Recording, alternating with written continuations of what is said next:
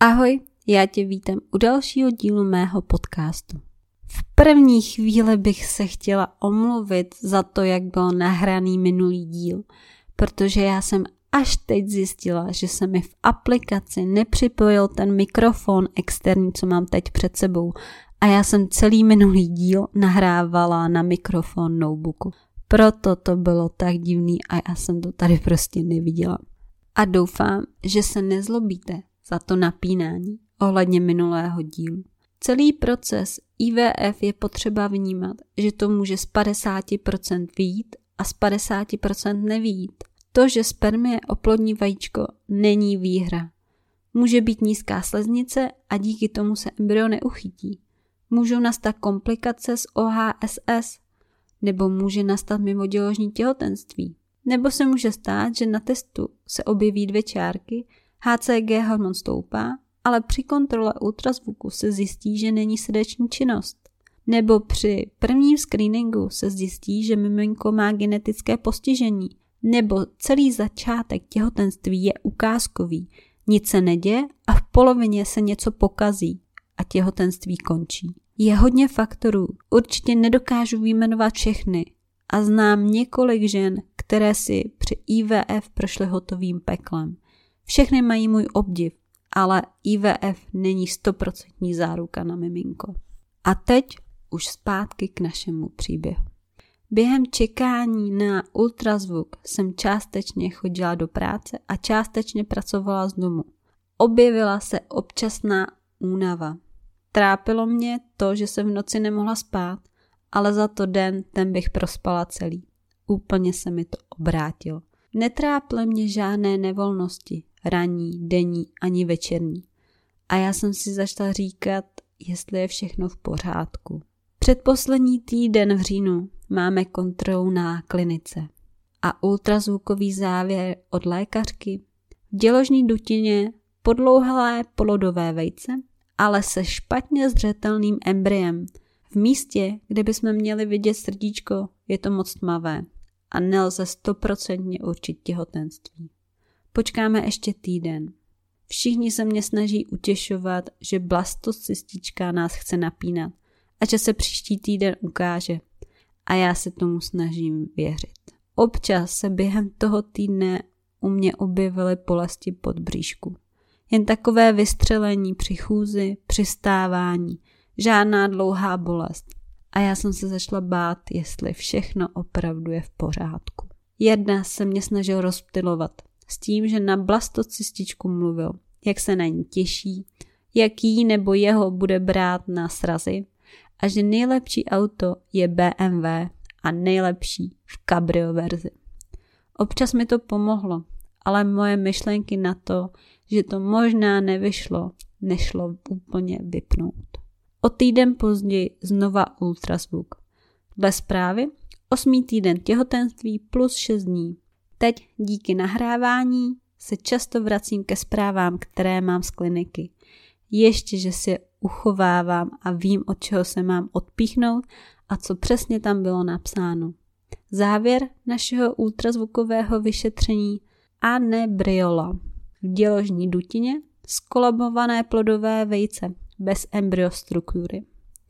Sen o těhotenství se rozplývá a já začínám brečet. Podle výpočtu termín porodu měl být v červnu, takže blízko k mým narozeninám. A já jsem si říkala, to je osud. Moje maminka si mě dala k narozeninám jako dáreček a já si dám naše miminko jako dáreček. Bohužel se ale tak nestalo. Další informace ze zprávy. Pod plodovým vejcem malé plošné kolagulum. Okolí děložní bez patologického nálezu volná tekutina není. Prd tomu rozumím, ale je to tam napsaný. Mám vysadit všechny léky a pokud do týdne nepřijde menstruace, mám se domluvit na revizi dělohy.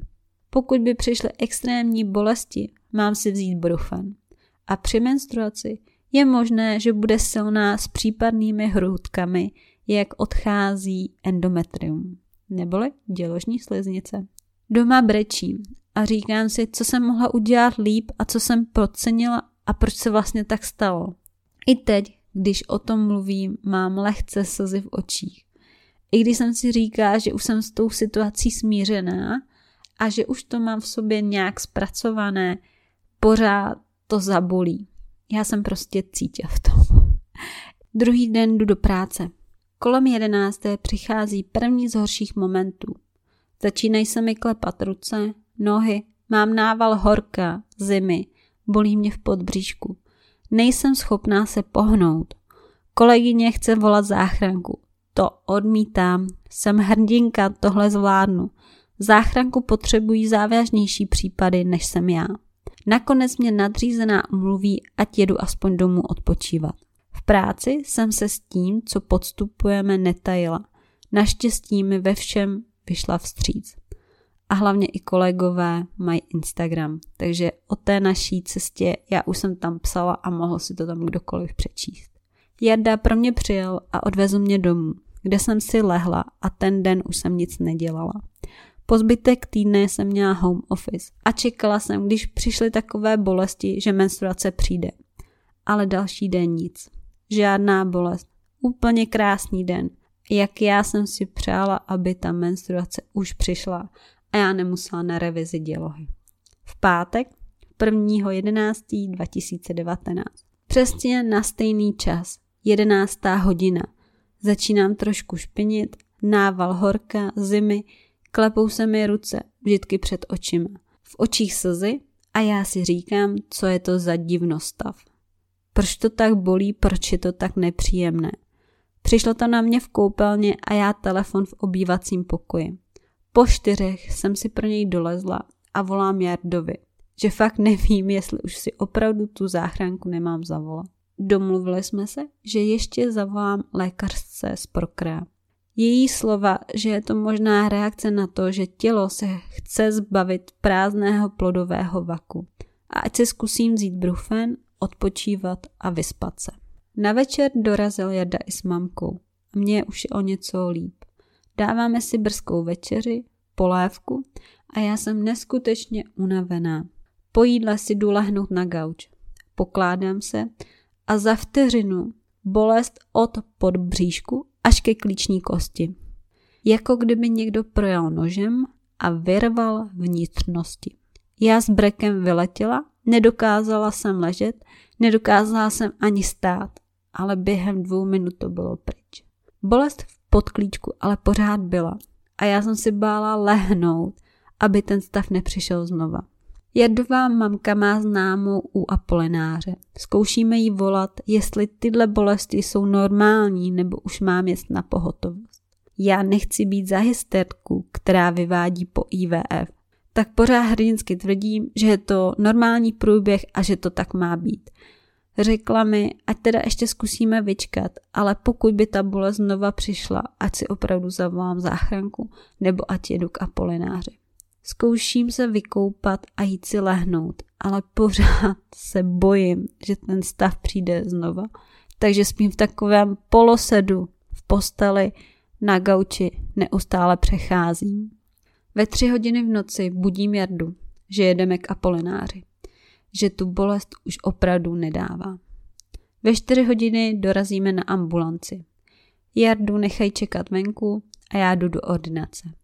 Předávám zprávu z kliniky lékařce, ať si ji může přečíst a doplňuji její otázky.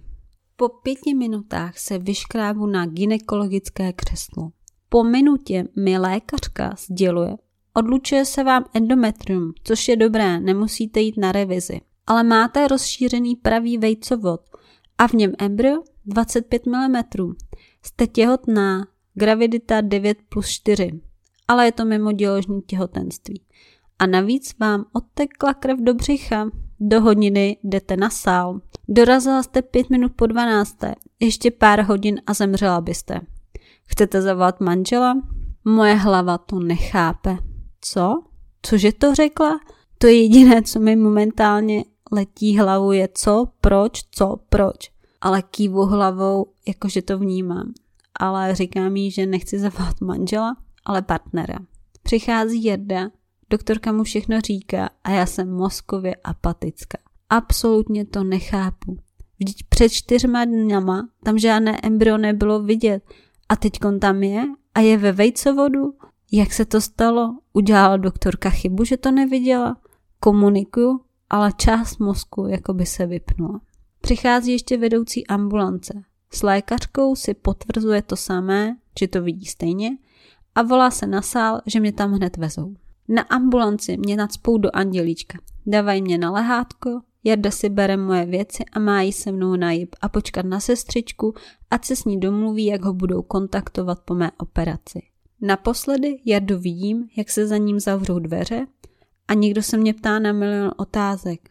Alergie na léky, podpisy před zákrokem, dát mi podepsat, že prodávám byt, barák, odevzdávám všechny své peníze. Nepoznala bych to. Ty chvíle má v mlze. To jediné, co si ze sálu pamatuju, je to, že anesteziolog vtipkuje o tom, že po zákroku mu začne dovolená a že jede k moři a kde jsem letos u moře byla já. Já mluvím o Dubaji. Pak zaznamenávám hodiny a vidím čas 5.32. Anesteziolog mi nadává masku a že mám dýchat. Za vteřinu se probouzím a vidím čas 6.28. Ptají se mě, jak se cítím a já slyším pípání přístrojů. Chci se nadechnout, ale nejde to. Na puse mám pořád tu masku a začínám brečet. Jsem vzhůru, mám to za sebou, bolí mě břicho. Jak to asi vypadá? Po sundání masky se mě ptají, co se děje, že pláču. A já, že mě asi všechno bolí a jestli mi můžou ukázat to embryo. Vidím pohledy dvou lidí, co se na sebe tak divně podívají. A slyším odpověď. Bohužel to nemůžeme, to vám nemůžem ukázat. A já najednou znova usnu.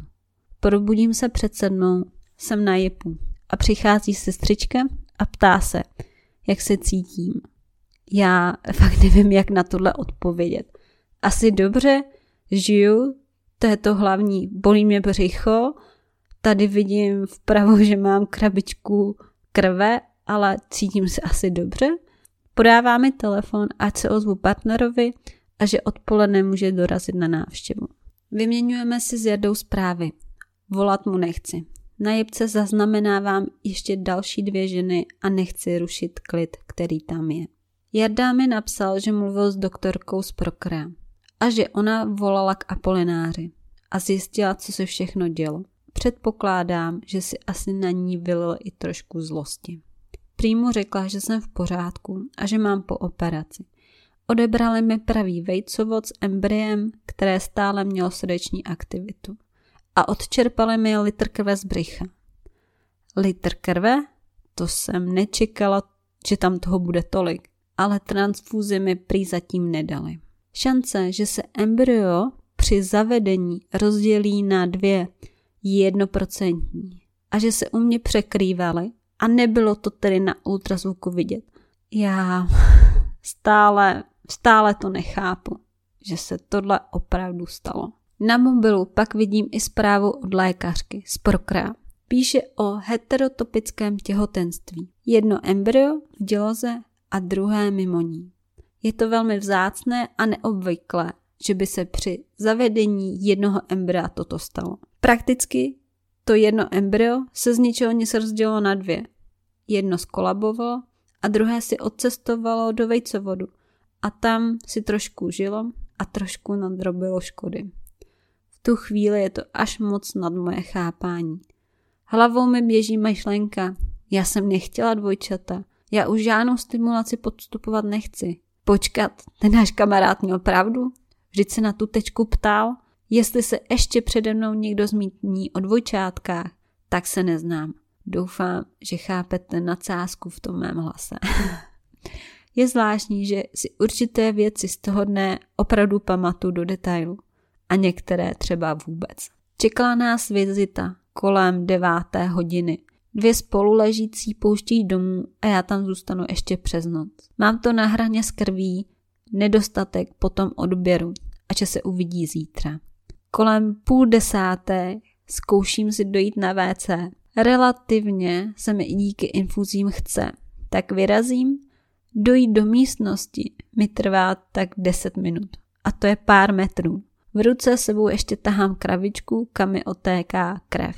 Sednu si a najednou se mi čůrat nechce. Dveře mám otevřené a sestřička před nimi. Naštěstí sympatická. A já nemám problém. Já se nestydím. Po dvou minutách, co tam tak sedím, se mě ptá, tak co, vyčuráte se? A já říkám, mně se nechce. Tak pustíme vodu. Za pět vteřin už čůrám. Vstávám, umyju si ruce, otáčím se k sestřičce a říkám, a asi je mi nějak divně, mám černo před očima. Ani nevím a už sedím na křesle. Rychlost sestřičky neskutečná. Dovezou mě na křesle k posteli a já si dávám hodinku šlofíka.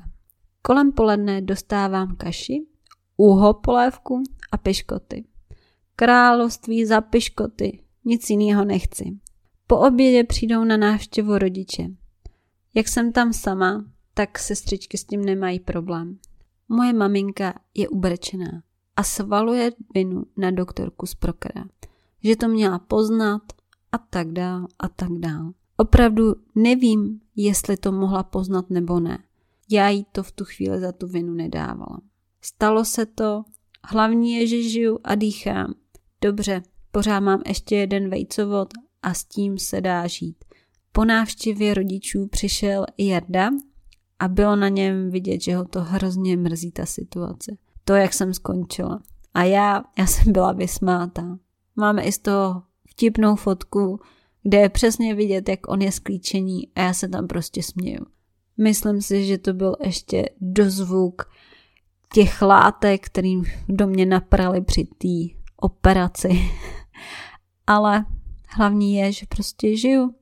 Mám ještě pořád jeden vejcovod, máme ještě pořád zmražený čtyři embrya, pořád ještě šance na to těhotenství je, i když jsem si zažila mimoděložní těhotenství, potrat, odebrání embrya. Tak důležitý je to, že momentálně tohle nahrávám, takže je všechno v pořádku. Nebo aspoň tváří se být všechno v pořádku. Já bych asi teď ten díl opět ukončila, ať mám něco do toho dalšího. Já vám moc děkuji za pozornost, mějte hezký den, hezký večer, hezkou noc. Záleží na vás, v kterou denní dobu vy jste se rozhodli tento podcast poslouchat. Budu se na vás těšit příště.